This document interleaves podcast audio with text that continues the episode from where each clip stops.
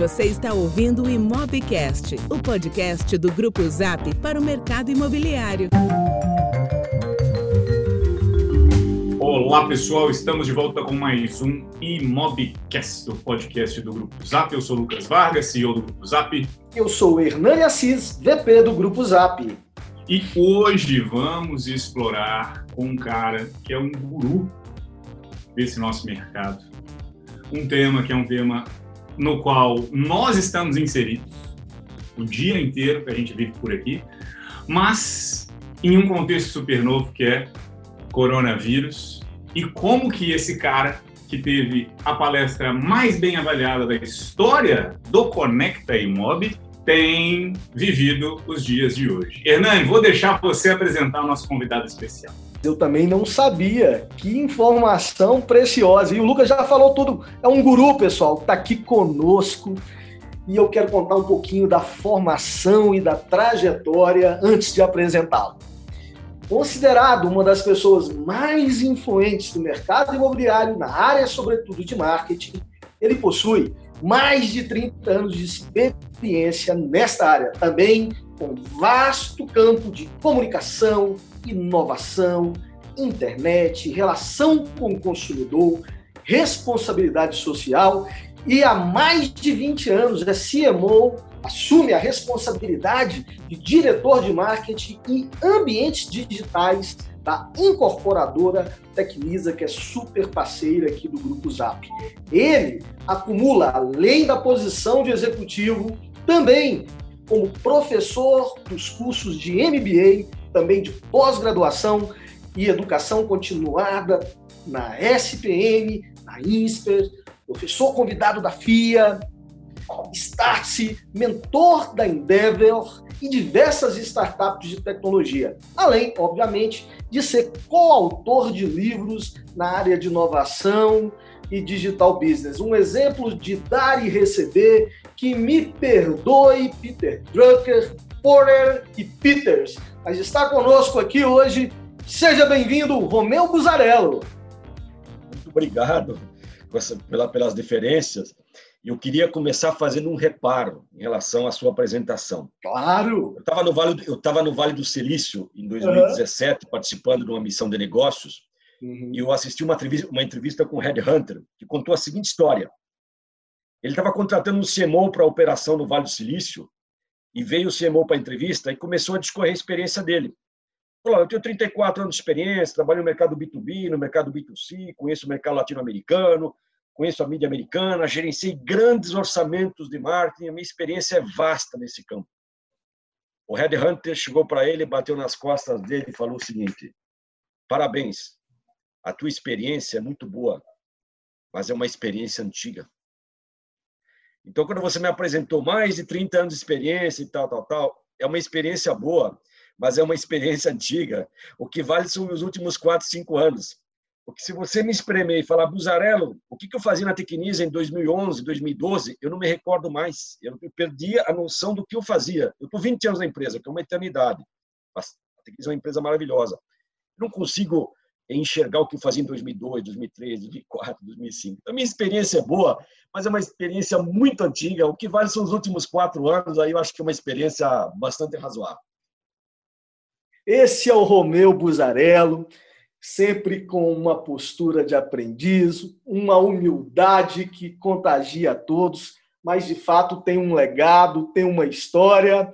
Eu me permita, com toda a humildade, te pedir para manter e aceitar essa história que muita gente admira e respeita. Então, parabéns, não apenas uh, pelo profissional que você é, mas, sobretudo, pela pessoa que você é. E, aliás, eu tenho aqui uma primeira pergunta para a gente começar esse bate-papo com o Lucas Vargas, que eu fico imaginando, sabe, Buzarello? Você com a inquietude pelo novo que tem, planejando hoje uma empresa que é uma empresa que precisa uh, se reorganizar todos os dias para atender bem os clientes, surpreendendo-os. Vem o Covid. Você que já lançou e foi pioneiro em fazer venda de imóvel pelo Twitter, conduziu a empresa para fazer a primeira operação de venda de imóveis com pagamento em criptomoedas no mundo. no Brasil já fazia venda online também de apartamentos, né?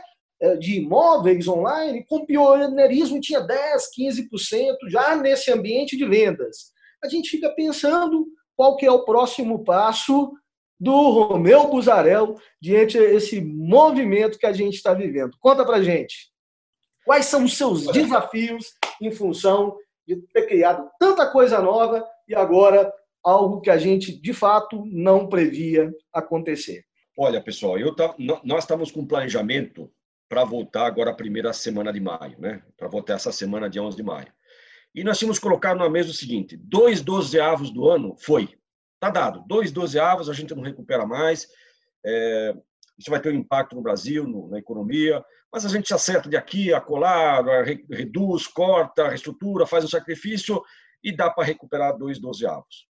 Mas devo lhe confessar, é, que com essa questão de nós vivermos, e a gente vai viver agora numa sociedade é, de baixo impacto, por tempo indeterminado, nós estamos revendo muitas coisas. Seguinte, é, a situação começa a ficar um pouco mais delicada, né?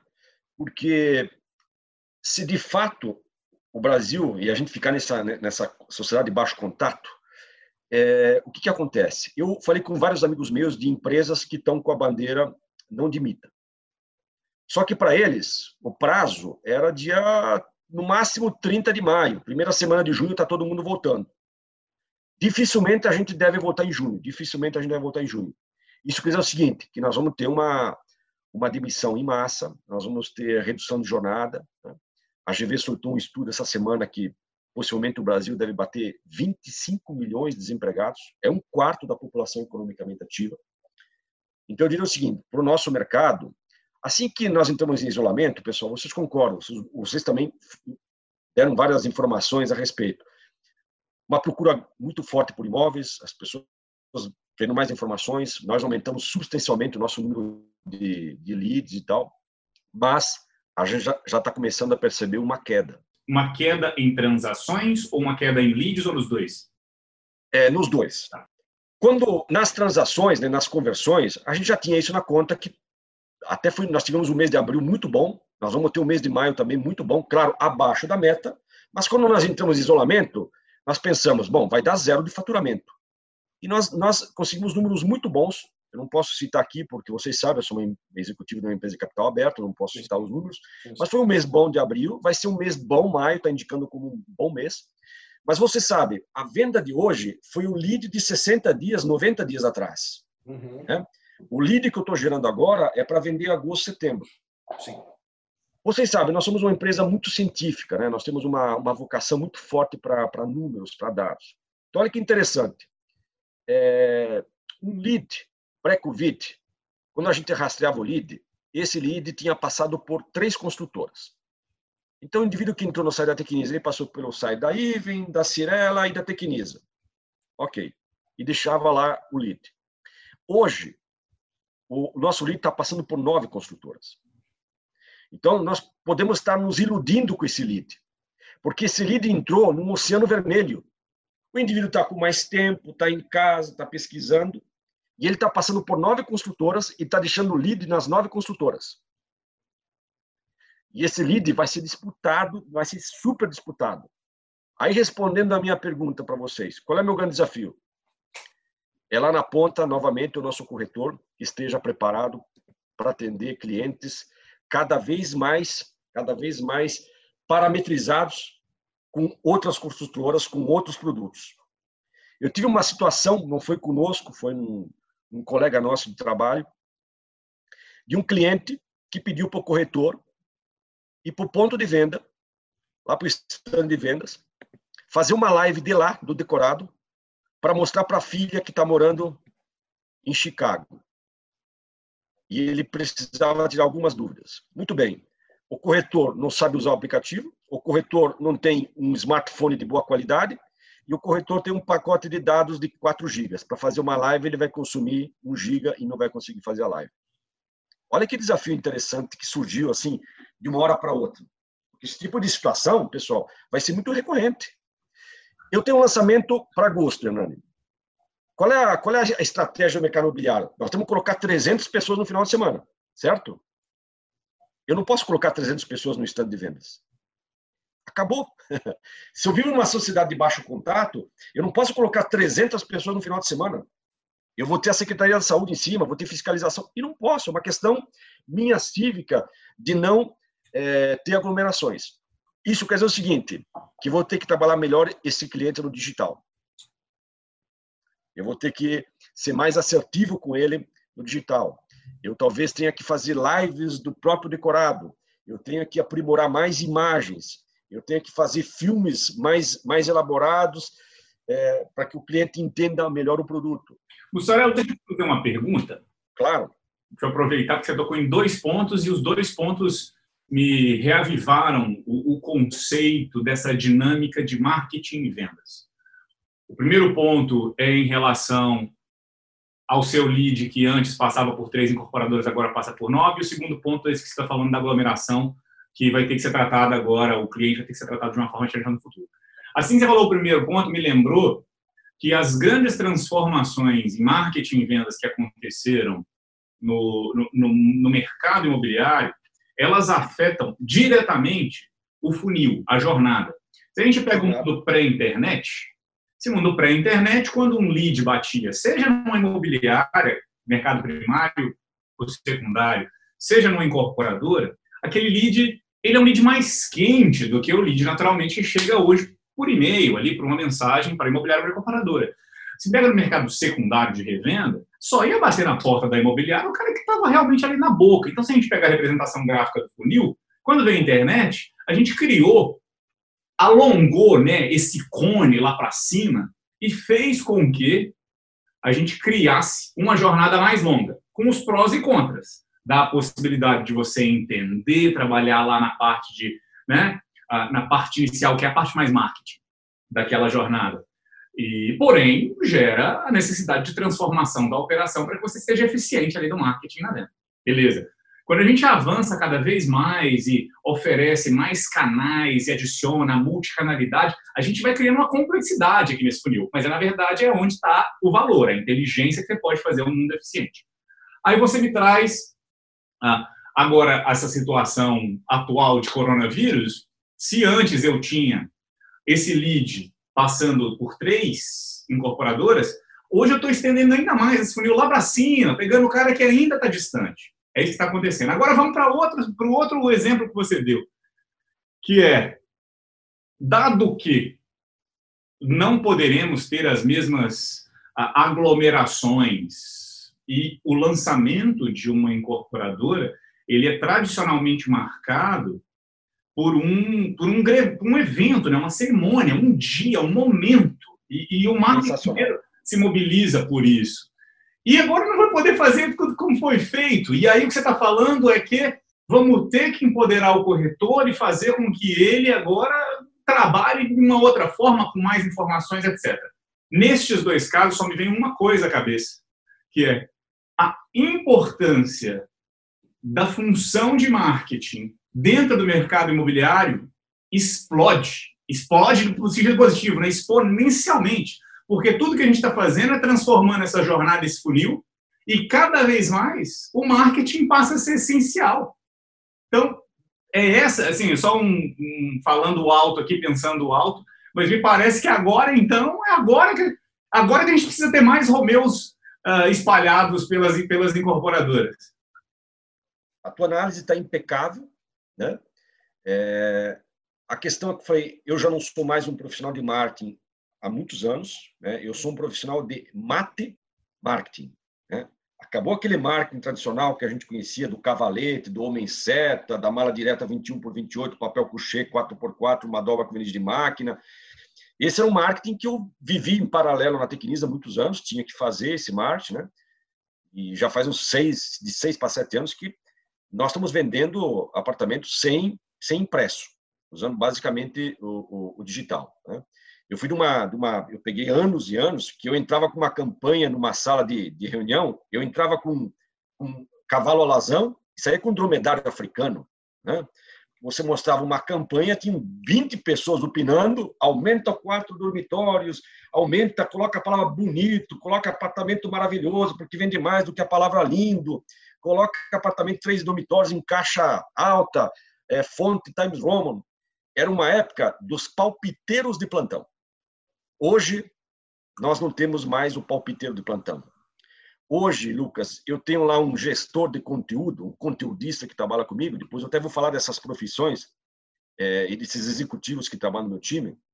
Você pega o gestor de conteúdo, ele posta algo nas redes sociais, impacta 150, 200 mil pessoas e ninguém viu, ele não pediu autorização para ninguém, não falou com ninguém, ele tem autonomia total e ele é cobrado pelo número de leads que ele gera e pela qualidade do lead. Isso em quatro anos, nós saímos de uma aprovação de que tinham 10 pessoas numa sala de reunião para ir para um conteudista que não fala com ninguém, tem autonomia total e impacta mais pessoas com mais assertividade do que quando você fazia uma página dupla no Estadão e na Folha. Que eram épocas que você colocava fogo na casa para matar barata. Na época a gente comprava uma vaca, quando na realidade precisava de um copo de leite. Então hoje, vocês sabem, né, nós estamos alinhados muito com essa questão, a gente consegue chegar na cor da meia do cliente que vai comprar o empreendimento. Né? É, e no momento como esse, você falou, é, o fato de a gente ter no nosso DNA a ciência, a matemática e a estatística nos ajuda muito. Infelizmente, nós estamos com desarranjo de portfólio na companhia. Né? Eu não tenho um portfólio amplificado de produtos. Né? Eu estou com um caso muito interessante, Brasília. Eu estou com um produto em Brasília, Lucas, eu estou vendendo todos os dias. Todos os dias. Um produto que ficou embargado oito anos, em virtude de um, do Ministério Público é, ter autuado, depois resolvemos, começamos, colocamos ele à venda em outubro do ano passado, e nós estamos batendo recordes de venda. 100% digital, 100% digital, sem um anúncio de jornal, sem uma mala direta, 100% digital e um pouco de trabalho também do corretor, que usa as mídias paralelas como é, o Zap, como agora o LX, que vocês estão se unindo, né? e, e, e vem ganhando empoderamento. Né? Então, o marketing imobiliário, pessoal, é, não, não, dá para comparar com quatro anos atrás. Eu tenho nove executivos que trabalham no meu time. Alguns trabalham para mim full time e outros trabalham no que a gente chama gig economy, né? Eles trabalham na base de projetos. Então eu tenho um gestor de conteúdo, um growth hacker, um nutritor de leads, um jardineiro do web, um cientista de dados, um gestor de redes sociais, um gestor de, de, de, de mídia online é, e um gestor de CX. E deixa eu arriscar aqui, talvez em 2010 nenhuma dessas funções e responsabilidades existia. Não, você foi gentil. Essas funções não existiam em 2014, 2015. Em 2000, até 2014, Lucas, eu contratava um analista de marketing. Eu ia na, no Mackenzie, na SPM, no INSPER. Tecnisa contrato analista, é, é, está, contra, é, é, está procurando um analista de marketing. Em dois dias eu tinha 300 currículos. Hoje, a palavra que mais me inquieta e que mais me angustia no dia a dia tem uma é uma frase que quando ela bate na minha mesa eu desestabilizo eu perco o dia e muitas vezes a semana. É quando chega um desses executivos para mim e fala Uzarello eu preciso falar com você. Senta que lá vem história. Ou seja eu estou na iminência de perder um indivíduo desses. Então é o seguinte eu perdi um nutritor de leads é fácil achar um nutritor de leads, Lucas? Você não acha um nutritor de leads. Então, um nutritor de leads trabalha comigo, ganha 10 mil reais. Eu perdi ele. No dia seguinte, meu ponteiro de vendas faz isso. Ó. É. Porque ele tem um impacto significativo no meu, na minha performance de vendas. E Se o Cusarello sai da empresa, é, no curto prazo não acontece nada. Talvez no médio prazo a empresa sinta a minha ausência. No médio prazo. Mas no dia seguinte não acontece nada. Esse nutritor de leads, no dia seguinte, eu sinto impacto na minha performance de vendas. E a pergunta que eu te faço, quando ele fala, Buzarello, eu preciso falar com você, é porque ele recebeu a proposta para trabalhar no Nubank, para trabalhar na Gympass, para trabalhar no PagSeguro, na Stones. E eu falo, cara, onde é que vai arrumar esse cara? Porque eu vou, eu vou, eu vou, eu vou ter que ir ao mercado e pagar mais. E com detalhe, Lucas, você é de uma geração que me entende bem o que eu vou falar agora. O, nós temos o talento. Tá? Cara devagar. Esse tem de monte. Você vai aí na Cato, anuncia, vem de monte. Agora, o talento, que são essas nove, dez profissões, eles não estão disponíveis no mercado. E para eles virem trabalhar numa construtora hoje, Lucas, é muito difícil, porque esse cara não quer trabalhar numa empresa fora de moda. E o nosso segmento é um segmento fora de moda. É... Se ele é talento, ele quer trabalhar no WhatsApp, ele quer trabalhar no Bank, ele quer trabalhar na Stones, ele quer trabalhar numa empresa da moda. E o nosso setor, por mais que a Tecnologia seja uma empresa inovadora, uma empresa que sempre esteve à frente do seu tempo, mas não é um setor que está na moda. Ele fala, ah, eu não vou trabalhar numa construtora. E aí, para eu trazer esse indivíduo que antes ganhava 10, vou ter que ir para o mercado e pagar 16. Né? Olha, olha os problemas que a gente tem. Então, só dando é, é, vazão ao que o Hernando me perguntou, quais são as minhas inquietudes? Essas todas. Pessoas, como segurar uma pessoa numa consultora, como convencer meus pares que eu tenho que ter um growth hacker, um jardineiro do web, um nutritor de leads, um cientista de dados, um gestor de CX, um growth hacker. E esse pessoal, Lucas, você sabe, eles não são formados pela SPM, pelo INSPER, pela Fundação Getúlio Vargas. É uma, é uma, é, é, um, é uma tribo de gente raçuda, é, que se desenvolve de, de forma própria, autodidata, que vai atrás, que faz curso online, que participa de comunidades. É, um, é uma outra galera. Posso te dar até uma informação interessante do nosso lado. É, a gente tem vários desses profissionais que você fala que não tem, gradu, não tem graduação. E não tem graduação, claro. Tudo bem. Né? Não entende de Python e não tem graduação. Mas deixa eu Total. tocar num ponto que você está trazendo, que você falou, esse, essas funções todas aí que estão dentro uh, hoje uh, do, antigo, do antigo marketing, vou dizer assim.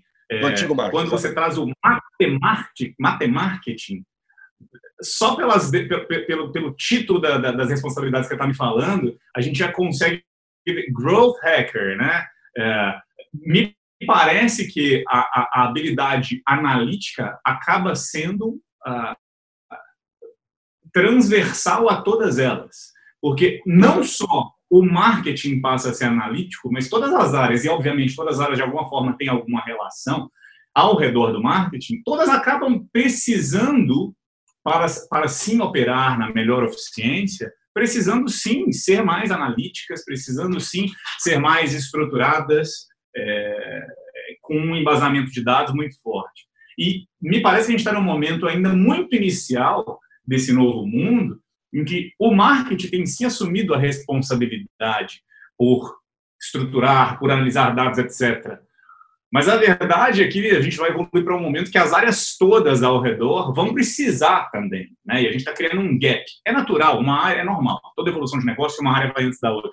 Agora, minha pergunta é: o comercial já não está sofrendo por ou, ou, ou, na verdade, é até um pouco mais ampla a pergunta. A gente não está tendo um conflito por você que está assim à frente, comparando com outras incorporadoras. A gente conhece, a gente sabe quanto vocês têm essa, essa postura de, de estar à frente da inovação, de trazer uma nova abordagem, de trazer essa, essa, essa, essa perspectiva de dados. Eu vou simplificar como dados tudo isso que você tem falado. Isso não gera um conflito muito grande, mesmo na Tecnisa, com essas outras áreas, mais especificamente comercial? É, é, essa é uma típica pergunta de um cara inteligente como você, que conhece profundamente o nosso mercado e sabe as nossas angústias. Não tenha dúvidas, é uma das questões que mais me tiram o sono. Depois dessa que eu falei para vocês, que o executivo chega para mim e fala, Buzarello, preciso falar com você. Essa é a número um. A número dois, vamos dar uma contextualizada. Nós, nós, nós estamos entrando numa era que chama a era do dataísmo. O que, que é o dataísmo? É a nova religião dos dados, onde tudo se explica por dados. Muito bem. Os lava-jatos de São Paulo, esse pessoal que faz lavagem de carros em postos de gasolina, nos últimos dois anos em São Paulo perderam 40% do faturamento. Para quem? Para o clima-tempo. O indivíduo chega no posto de gasolina, vai lavar o carro, consulta o clima-tempo, vai chover amanhã cedo. Ele fala, não vou lavar, vou postecipar. Ele tomou uma decisão baseada em dados. Eu moro em Pinheiros e trabalho na Faria Lima. Quanto tempo da minha casa até a Faria Lima? Ah, mais ou menos 15 minutos. O Waze fala, não, 9 minutos e 12 segundos se você for por dentro do Jardim América. Novamente, o dado me dando, é, me dando a, a, a, a, condição de tomar uma decisão correta. Né? Eu tive na China no passado fazendo uma imersão de negócios. A China forma por ano 3 milhões e meio de pessoas em STEM: ciências, tecnologia, engenharia, matemática e artes. 3 milhões e meio, Lucas. O Brasil está formando 65 mil. 65 mil. Ou seja, a conta chegou. A conta chegou. Todas as profissões, todas, não importa se você é um professor de português, de literatura, um jornalista, um conteudista, um profissional de mar, todo mundo vai ter que ter competências analíticas. E eu vou te confessar, eu em 2014 eu contratei um professor de estatística para mim, porque eu tinha esse gap na minha formação. Eu sou um cara de humanas, sempre com formação em marketing ao longo da minha história, é, e tinha gaps de matemática. Eu contratei um professor para aprender a fazer média, mediana, moda, desvio padrão, análise preditiva, é, ter visão correlata, visão é, estatística. Contratei um professor, fiz lá umas 60 horas de estatística para é, é, é, é, minimizar esse gap que eu tinha nas minhas, na minha paleta de competências. Né? Quando você olha para as nossas áreas comerciais, de todas as. aí eu falo da indústria, tá? não estou falando da Tecnisa, é a indústria como um todo. É um pessoal que está acostumado a trabalhar com fluxo, não com método. Antes do matemarketing, você trabalhava com fluxo. Entra o cliente, anota aí na agenda, anota no post-it, faz aí um, um, uma planilha de Excel e, e, pega o telefone dele. Então, era fluxo, fluxo. Tem que vender, chicote no corretor, chicote na área comercial. Era fluxo, fluxo. Porra, coloca cliente para dentro, coloca 300 corretores no stand de venda. Fluxo, fluxo. Quando você começa a incorporar o matemarketing, você tem que trabalhar com método. E as pessoas, sobretudo da nossa indústria, não sabem trabalhar com métodos. O vetor mais importante, o vetor mais importante no matemática é você, no matemática é você ter um CRM bem estruturado. Se você não tiver um CRM, a nossa conversa aqui não faz sentido nenhum. Né? Muito bem. Se eu gero 100 leads para um corretor por mês, Lucas, você acha que uma pessoa, por mais organizada que ela seja, sem leads é muito lead para ela entrar em contato, para conversar, para mandar e-mail, para ver em que estágio do funil está esse lead. Porque o lead não é mais um cliente interessado. O lead hoje é um dado estatístico que eu tenho que colocar uma lente analítica nele, porque depende do, do estágio que ele está no funil, eu preciso de abordagens completamente diferentes. E aí, eu vou pedir disclaimer, eu vou pedir é, autorização, porque possivelmente muitos corretores estão nos ouvindo, né? Mas acho que é melhor uma verdade que dói do que uma mentira que ilude.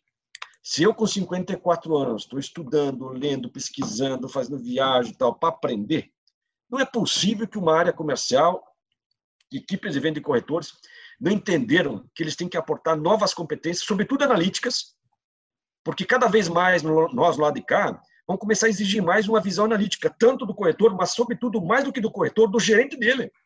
Porque quando eu olho lá para o MID, como é que os corretores fazem na sua grande maioria? Eu tenho 100 leads, eu mando lá para o WhatsApp um vídeo do empreendimento para 100. Mas nesse 100, você sabe, Lucas, você tem cliente que está lá na base do funil, que está no meio do funil, que está no topo do funil, que está em várias situações, onde você vê o corretor queimando muitas vezes feno fresco com cavalo morto. Não faz sentido, cara. Tem cliente que você sabe que está lá em cima, na base do funil, vai demorar, ele está e você tem cara aqui embaixo que, se você fizer uma abordagem, mexer no fluxo de pagamento, pedir uma ajuda para o teu gerente, você consegue converter ele. Mas, para isso, quando você olha para 200, às vezes 300 leads que a gente gera para os corretores, e eles têm na carteira, você fala, ele precisa ter uma, uma competência analítica. Eu estou falando do meu corretor da Tecnisa, eu estou falando da indústria de corretagem. Né? Porque é o seguinte, Lucas, um lead que entra numa corretora hoje, numa imobiliária, porque imobiliária tem tudo. Ele entra numa das grandes imobiliárias brasileiras, não importa se ele é de São Paulo, se é a melhor imobiliária de Goiânia, de Florianópolis, de Brasília, não importa. Mas uma imobiliária tem todos os produtos, todas as tipologias, todos os preços, todos os bairros. Cara, se você perde um cliente, você não converte um cliente numa imobiliária, é porque a imobiliária, de fato, está usando mapas antigos para caminhos novos. Claro, muito legal.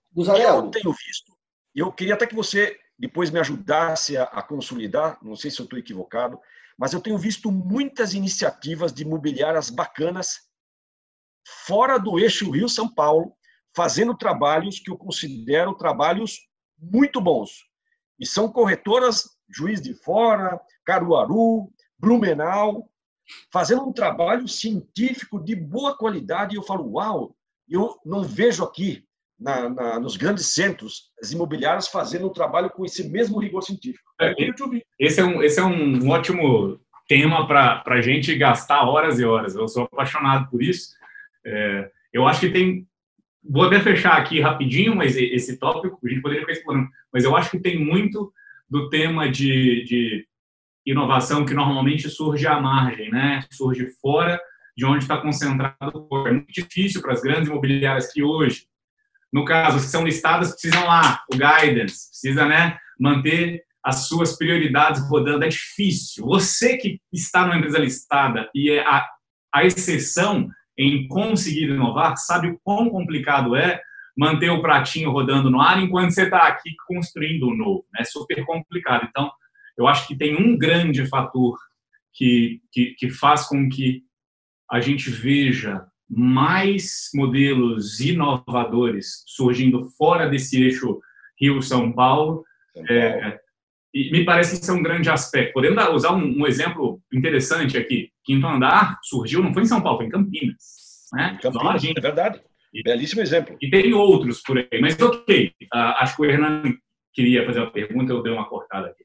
Então, até corrobora, Lucas, ao, ao tema, e até porque a maioria desses destaques que a gente também acompanha excedem o mercado primário que a gente está explorando. Tem muita Sim. coisa boa nas imobiliárias médias, de que são especialistas em mercado secundário. Eu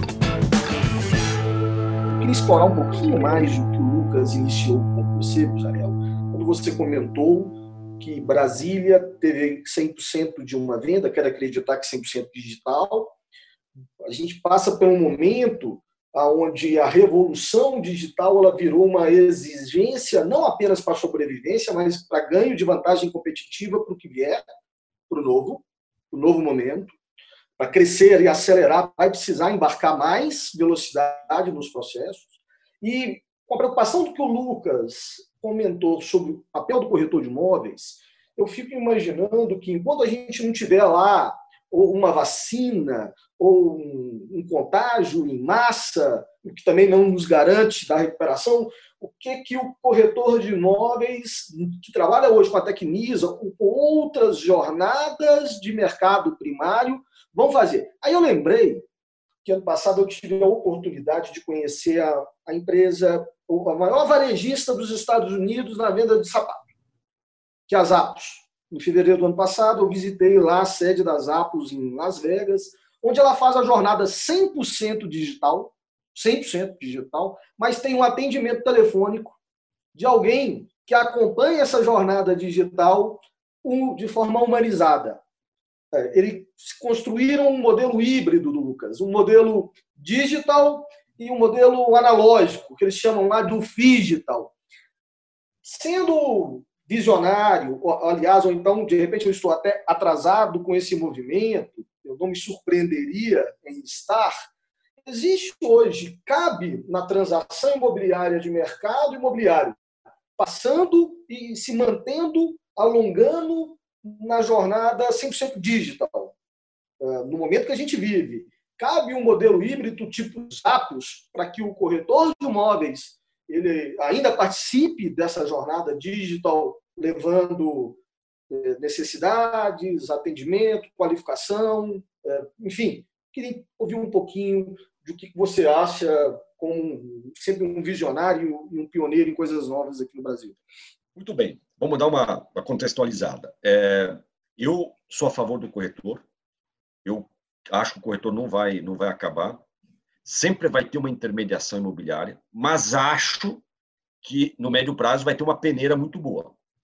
E aí eu vou depois explicar o porquê. Né? Porque essa transformação digital, se o corretor não se atentar para isso, ele descasou competências de uma forma que ele não tem mais condições de sobreviver, não tem mais condições de trabalhar.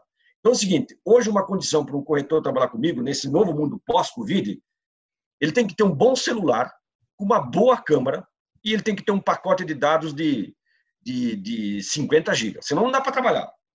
Não dá para trabalhar se não tiver esse instrumento básico de trabalho. Né? Não dá para trabalhar com um Samsung modelo 2015. Né? Você tem que ter um modelo que possa fazer uma foto boa, que possa fazer um vídeo bom. Né? É, em breve, a gente vai começar a questionar o corretor do seguinte: você, você entende um pouco de Pinterest? Você sabe manusear bem o Insta? Como é que você pode usar o Telegram? Então, eu vou dar um exemplo. Em 2004, 2005, 2006, nós fomos uma empresa, nós tivemos um, uma, uma ação que marcou muito a minha jornada na Tecnisa, eu repetia em 2014. Hoje, infelizmente, eu não posso repetir, mas tem outras construtoras que, nesse momento, nesse momento podem vender muito. Seguinte, em 2004, quando o Brasil tinha lá aproximadamente 10, 12 milhões de internautas, você tinha ainda uma banda de, né, de 128, 256 megabytes de velocidade, nós anunciamos na Globosat, nos Estados Unidos. Você compra hoje um anúncio na Globosat por 30 ou 40 reais e anuncia somente para os brasileiros que moram lá fora. E na época o dólar estava com, com um rate alto. Eu nunca vou esquecer, nós, em 2004, em 2004, nós vendemos 32 unidades para brasileiros que moravam fora. Isso quando você não tinha uma experiência tão profunda como agora. Vocês imaginam hoje o dólar a seis reais, batendo quase seis reais, para um brasileiro que está lá fora, a oportunidade para você vender imóveis para brasileiros que estão lá fora, por um custo muito baixo de captação. Eu não posso fazer isso, Hernando, porque eu, infelizmente, eu estou com poucos produtos. E aí não, não faria sentido para mim fazer um anúncio na forma. Você pega uma empresa que tem um portfólio mais, mais interessante, é uma venda 100% digital. E hoje, vocês sabem, com o contrato digital, né? Nós já estamos assinando um contrato 100% digital. É, você sabe quanto pesa um contrato de compra e venda hoje de um produto imobiliário? Aproximadamente 500 gramas. 500 gramas de papel que não existe mais e que eu tinha uma funcionária na Tecnisa só para pegar esse contrato, envelopar o contrato, colocar ele numa pasta do proprietário, embalar ele numa caixa bonitinha, escrever uma cartinha e mandar um motoboy entregar quando era São Paulo ou mandar pelo correio. Cada entrega dessas, cada catálogo desses, a entrega como um todo, pega o catálogo, pega o papel, coloca ele numa pasta bonita, elaborada, que fazia parte do nosso CRM, né, o pós-venda, custava 94 reais. Se eu vendo 4 mil unidades por ano, economizei 400 mil reais. E com detalhe, eu não preciso mais de uma, de uma funcionária que faça isso. Porque é um contrato 100% digital. Então, hoje, dá para fazer uma venda 100% digital, sobretudo agora com o contrato, né? Sobretudo quando você muitas vezes não pode ir em obra, concorda? Você não pode ir numa obra, porque ela está ela tá em obra e você não pode receber clientes. Né? Ou no momento como agora, que o cliente não pode ir no instante de vendas, ou que não pode ver um, um produto, você vai ter que ter um corretor sabendo usar todas essas ferramentas digitais. Então, eu estou muito preocupado com a volta, porque eu sinto que a gente vai exigir mais competências do corretor em relação a ele ter uma alma digital e não ter armas digitais. Busadeiro, mas olha só, corretor... olha que interessante e, e, e corroborando ao assunto. Vamos falar da volta então. Mercado, economia recuperando, encontramos a vacina, a vida depois do, do choque vai ter a transição e, e o, a recuperação e crescimento. Vamos tentar enxergar lá. É, com dataísmo e todo o time é, de analytics dando insumo para nutrir e trazer a persona e o perfil do cliente para o produto.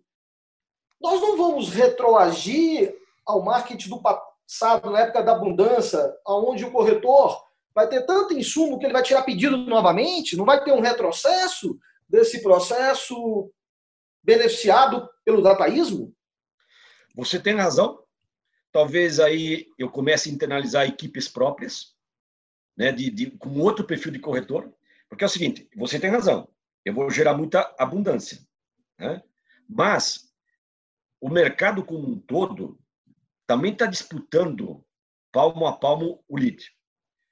O Lucas tá, você está muito tempo no mercado imobiliário. Quando a gente se conheceu, é, entre 2004 e 2012, a, única empresa que tinha links patrocinados no Google era a Tecnisa. Até 2013, eu pagava 0,25 centavos o clique na palavra imóvel em São Paulo. Hoje tem dias que o Santander paga 35 reais no clique da palavra imóvel em São Paulo. E hoje eu olho para os meus concorrentes e eu respeito. Eu acho que tem bons trabalhos dos nossos concorrentes, na qual eu respeito muito e às vezes me inspiro no trabalho dos concorrentes. Nós navegamos por 10 anos, 10 anos assim nadando de braçada na internet, vendendo muito pela internet. Hoje você tem razão, a tua observação é muito boa, mas esse lead, ele está na Tecnisa, ele está na, na Cirela, ele está na Iven, ele está na Tegra, ele está em várias construtoras. Aí eu gerei um lead de boa qualidade. Aí o que vai prevalecer é o corretor de boa qualidade que vai saber trabalhar as objeções. Concorda? Porque se lead passar, passava antes do, do, do, COVID, do COVID por três construtores, hoje está passando por nove, você imagina o meu desafio em ter um corretor extremamente articulado para trabalhar as objeções. Por isso que eu falo que uma imobiliária, uma imobiliária, ela não, ela tem que ter uma taxa de conversão assim altíssima, porque eles têm tudo na mão. É diferente do nosso caso. Eu, eu às vezes gero um cliente bacana lá para o Jardim das Perdizes. Eu gerei um cliente bom. Aí ele chegou lá, ele falou: puxa, mas eu eu, eu, eu, não, eu não posso comprar apartamento acima do terceiro andar, porque eu tenho problemas aí com, com religião, às sextas-feiras eu, eu não uso elevador. Mas ele é um cliente bom. Ele ia comprar esse produto, ele tem potencial financeiro, ele tinha perfil, mas eu não tinha o produto. Para onde ele vai? Eu não tenho nada similar. Né? Eu só tenho o Jardim das Perdizes. Aí eu fico completamente desguarnecido sob ponto de vista de objeção. Agora, se você pega uma imobiliária, imobiliária tem produtos correlatos no bairro e qualquer bairro que ele quiser. Então, eu vejo hoje assim uma, uma, uma imperfeição muito grande das imobiliárias, porque elas têm, elas têm o mesmo problema que tem a editora Abril. Por que, que a editora Abril quebrou? Porque eles têm cabeça de gráfica e não cabeça de dados. Olha que interessante. Eu, eu queria que o Lucas me acompanhasse, porque é um raciocínio que o Lucas vem dessa indústria conhece muito bem. A revista Você S.A. fatura 30 milhões por ano. A Cato fatura 400 milhões por ano. O que, que a editora Abril devia ter feito? Pega, contrata o CTO da Cato, traz para dentro e faz a você online vagas. Eles têm conteúdo, eles têm marca, eles têm curadoria, têm editora Abril, tem tudo, tudo. É só você pegar e tombar o título da gráfica para o digital. E eles ficam faturando 20, 30 milhões por ano, quebraram, né? vendendo anúncio para contratar na lista de tesouraria da Michael Page. Então, a Michael Page era o maior anunciante da Você S.A. E a Cato lá faturando milhões de reais, sem gráfica, sem capex, sem investimento, sem nada. O nosso setor está com a mesma cabeça.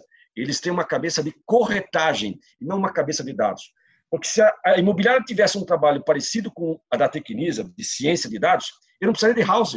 Mas deixa eu te fazer uma pergunta, Bussarela, nesse contexto. Concorda, Nani? Você que é de vendas, você que é um, é um cara raiz de imobiliário, um cara raiz de, de, de mercado imobiliário. Você concorda?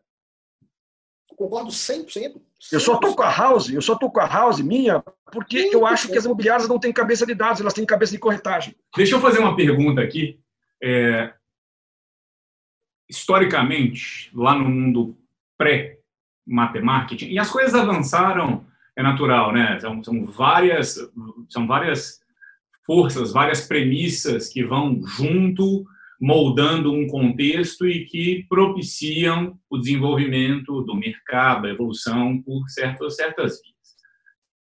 Pré-tecnologia, ah, eu diria que até até 2011, 12, o trabalho do marketing era potencialmente desmerecido, muito porque tudo que se plantava dava. Ué, tô, lancei aqui, vendeu? Tô nem aí o que, que vai ser comunicado, tô, não me importa cliente, não importa nada, vou vender e tô vendendo. Beleza. Veio crise. 13, 14, começou a acelerar, 14, 15 ali, de extratos e afins, e aí precisamos investir no esforço de entender o cliente bem, investir em conversão. Se a imobiliária, que antes era acostumada a vender no plantão de vendas, não dá conta de vender meu estoque, vou criar a minha house. Vamos empoderar os times internos. Legal. Essa é uma pergunta realmente, não é retórica, é uma pergunta genuína. É, existe alguma chance de, dado que estamos vendo um potencial uma potencial queda muito acentuada no mercado imobiliário. Existe uma potencial chance de uma recuperação acelerada em algum momento aqui. Existe alguma chance deste movimento desvalorizar o marketing, tal que vai, já que vai vender mesmo, ou não, não seja porque não acho que vai vender tão rápido assim, e não porque não, acho que o papel do marketing está bem posicionado e consolidado e relevante. O que, que você acha? Não, é, você tem razão, tem um represamento muito grande, muito grande de, de leads, de clientes interessados. Mas, Lucas, é, lembrando, se o Brasil tivesse voltado essa semana, eu acho que nós íamos ter um ano espetacular de mercado imobiliário, a despeito de nós termos parado dois meses, certo?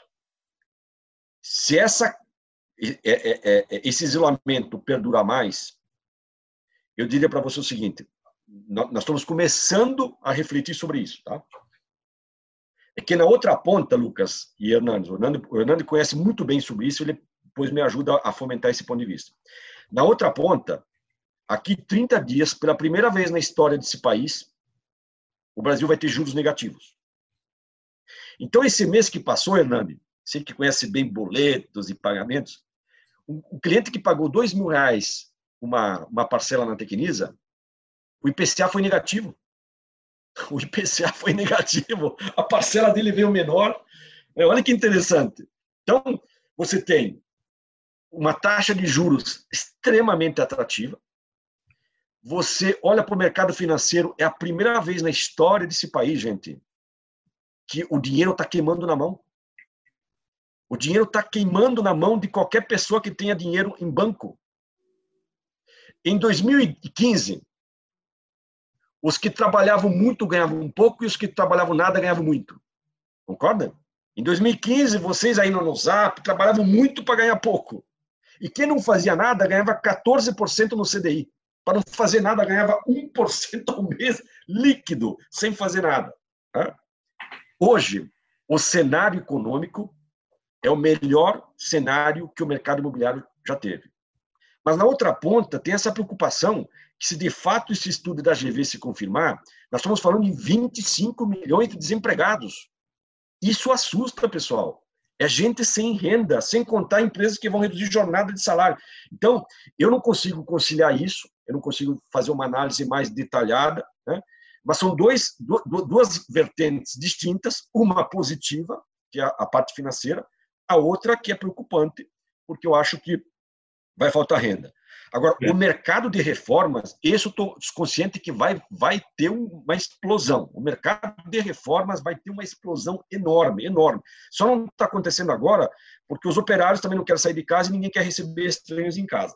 Mas o marketing, só para terminar a tua pergunta, Lucas, não, vai ter um, o, o, marketing, o marketing digital cada vez mais vai ser, vai ser valorizado, porque muitas empresas, nesse momento, viram que elas tinham uma gambiarra digital. E não dá mais para ter uma gambiarra digital, que é o cara que cuida do cavalete, que cuida da reunião com a imobiliária, que faz a mala direta, é, que faz o stand de vendas, que cuida do, do meeting dos corretores e faz análise de growth, de growth hacking para ver em quantos em quantas construtoras o cliente navegou na jornada dele. Não dá, não dá. Muito Essa gambiarra digital acabou. Acho que é, é quando é natural que quando a gente está em um momento de vacas gordas, a gente tolere um pouco mais a ineficiência. Mas, Sim. da forma como você está falando, é as incorporadoras, as imobiliárias, o mercado imobiliário inteiro já tomou um chapalhão falando assim: olha a eficiência que a gente tem hoje. É rasgar dinheiro de cara lavada se você não fizer esse investimento na analítica e nos dados. E, Romeu, estou aqui super frustrado, porque a gente já está chegando no final e eu queria explorar um monte de coisa, mas você tratou em um ponto, eu já deveria estar fechando, mas eu quero ainda explorar esse aspecto. E não vamos falar de detalhes de crise, mas de um aspecto que você falou aqui agora, que foi o do comportamento do consumidor. Você deu uma, uma leve pincelada de. Você falou que a reforma, com certeza, vai ser um, um, um potencial mercado agora no pós-corona. E eu sei que a gente está muito cedo ainda neste momento, mas eu queria que você nos desse, seja com base em estudos que vocês já possam ter feito, eu sei que é muito cedo, nem nós aqui também não conseguimos fazer o tanto de coisa que a gente gostaria de fazer, é natural, está tudo muito em cima. Mas seja com base em estudos que vocês possam ter feito, ou seja na sua experiência, misturando um pouco aí de intuição com, com, com expertise e conhecimento, em termos de comportamento do consumidor. muito se fala. Né? Todo mundo fala ah, que a gente está aqui dentro de casa, está explorando mais isso. Por outro lado, a gente sabe que vai ter menos renda porque vai ter desemprego, etc. Para o curto prazo, em uma eventual recuperação, reabertura do mercado primário, que é um mercado criador de oferta. Vai criar uma oferta nova que vai ser levada a mercado e entregue em alguns, alguns anos. Você já tem algum pitaco barra, algum estudo que, que, que, que, te, que, te, que te diga eu acho que vai acontecer isso com o consumidor, nas diferentes rendas, enfim. O que você pode nos trazer de é. comportamento? Eu, eu, eu, tenho que pedir uma gentileza para você, Lucas, e para o Hernani.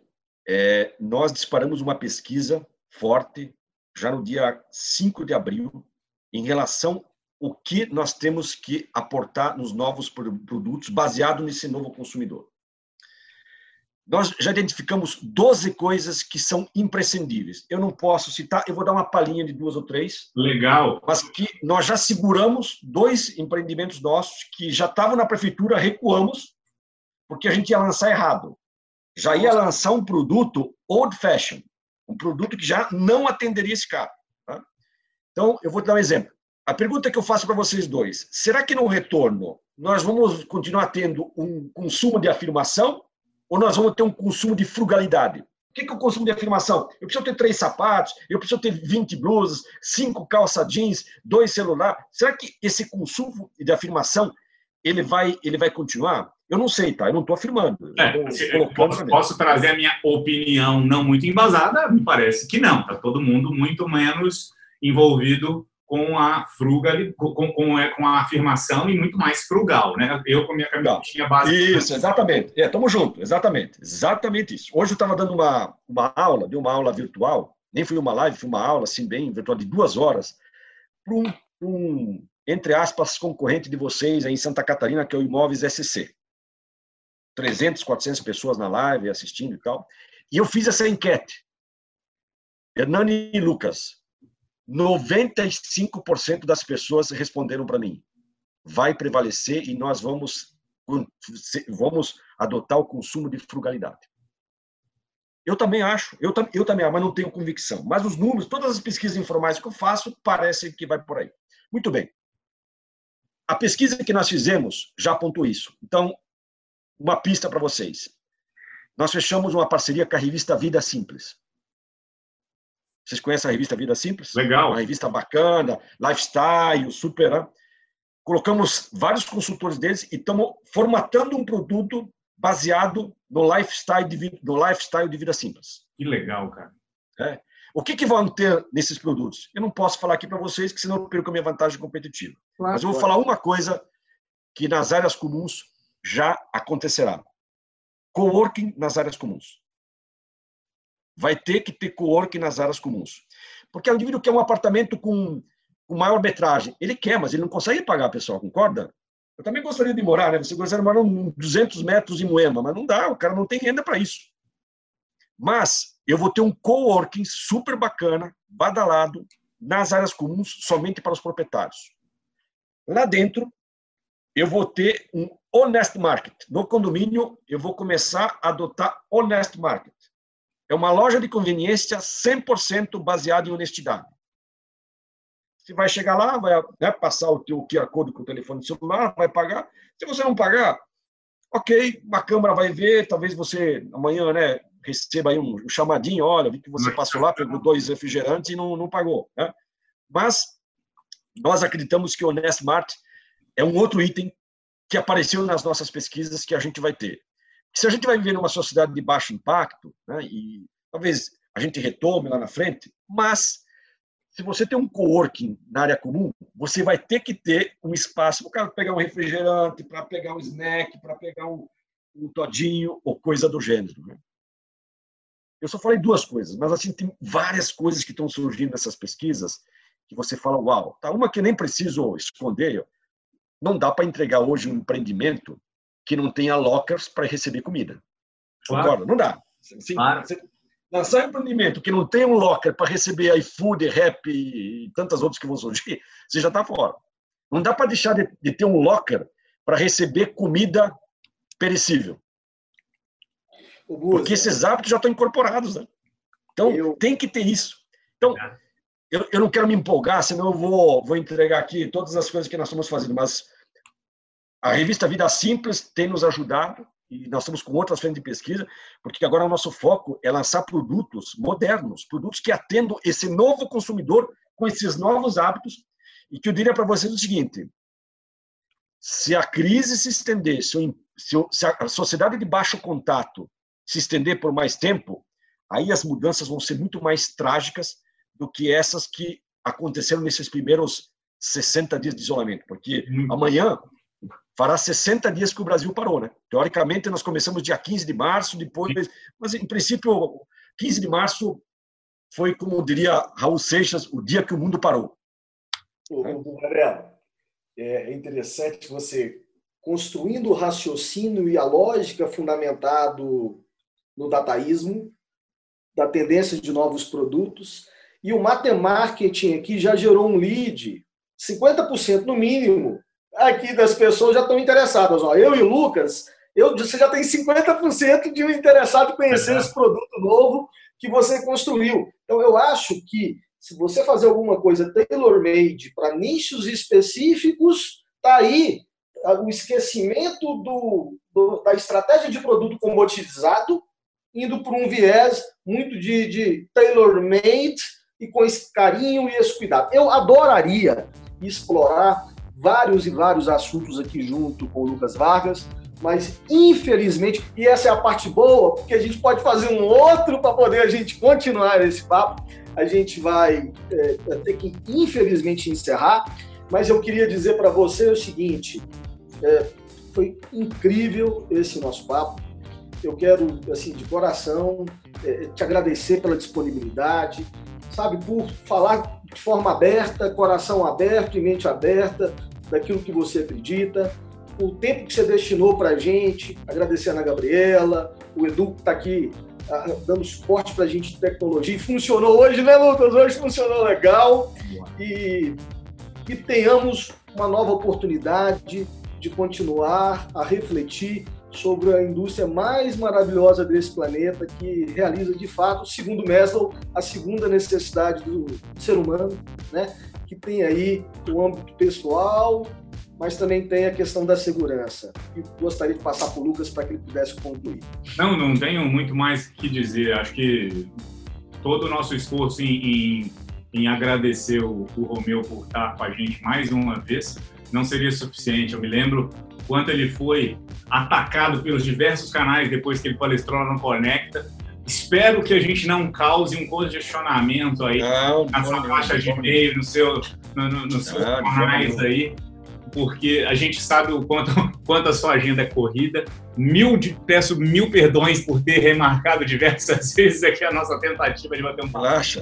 Que bom, achei que foi bom porque a gente trouxe uma perspectiva muito, muito uh, imediata aqui do, do, do, dos dois meses de, de corona. Eu tenho certeza que todo mundo que ouvindo aqui o, o, o nosso Imobcast, ouvindo o nosso conteúdo, vai, vai certamente sair mais enriquecido e, se não mais bem preparado, pelo menos com um ímpeto para mudar, para trazer cada vez mais esse repertório analítico para o dia a dia. A gente sabe que é tão relevante.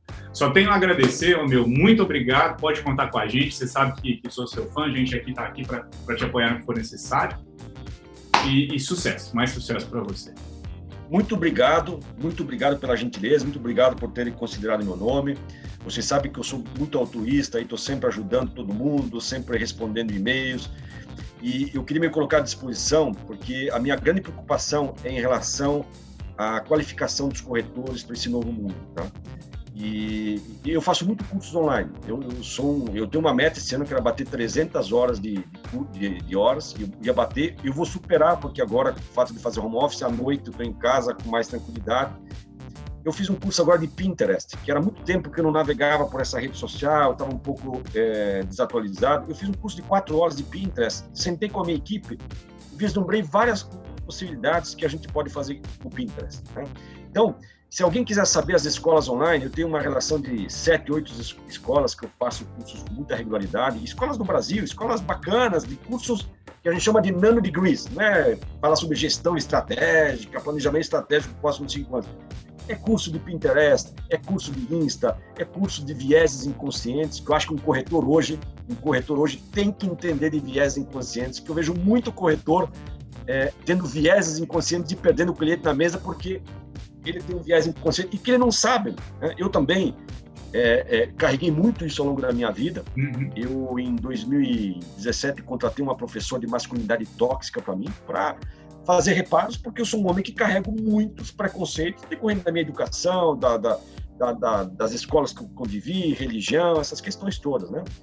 E isso, como professor, muitas vezes estava me causando problemas porque eu estava fazendo comentários que estavam desconectados com esse novo mundo mas eu consegui reparar tempo e, e fazer uma autocrítica e buscar um auxílio profissional para tirar essa masculinidade, que no nosso segmento é muito forte, né?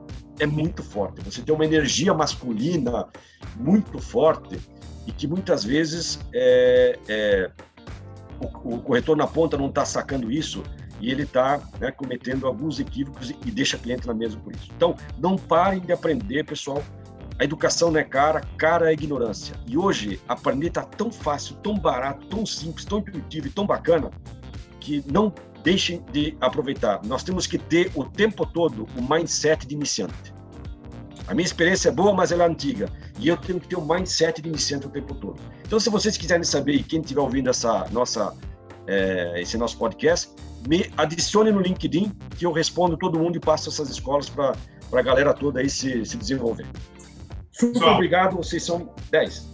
O meu, muito obrigado. Sempre um privilégio. Parabéns, viu? Obrigado, pessoal. Obrigado, obrigado. Tchau. Obrigado, gente. Até a próxima. Até a próxima. Obrigado, Hernani. Você é um cara 10.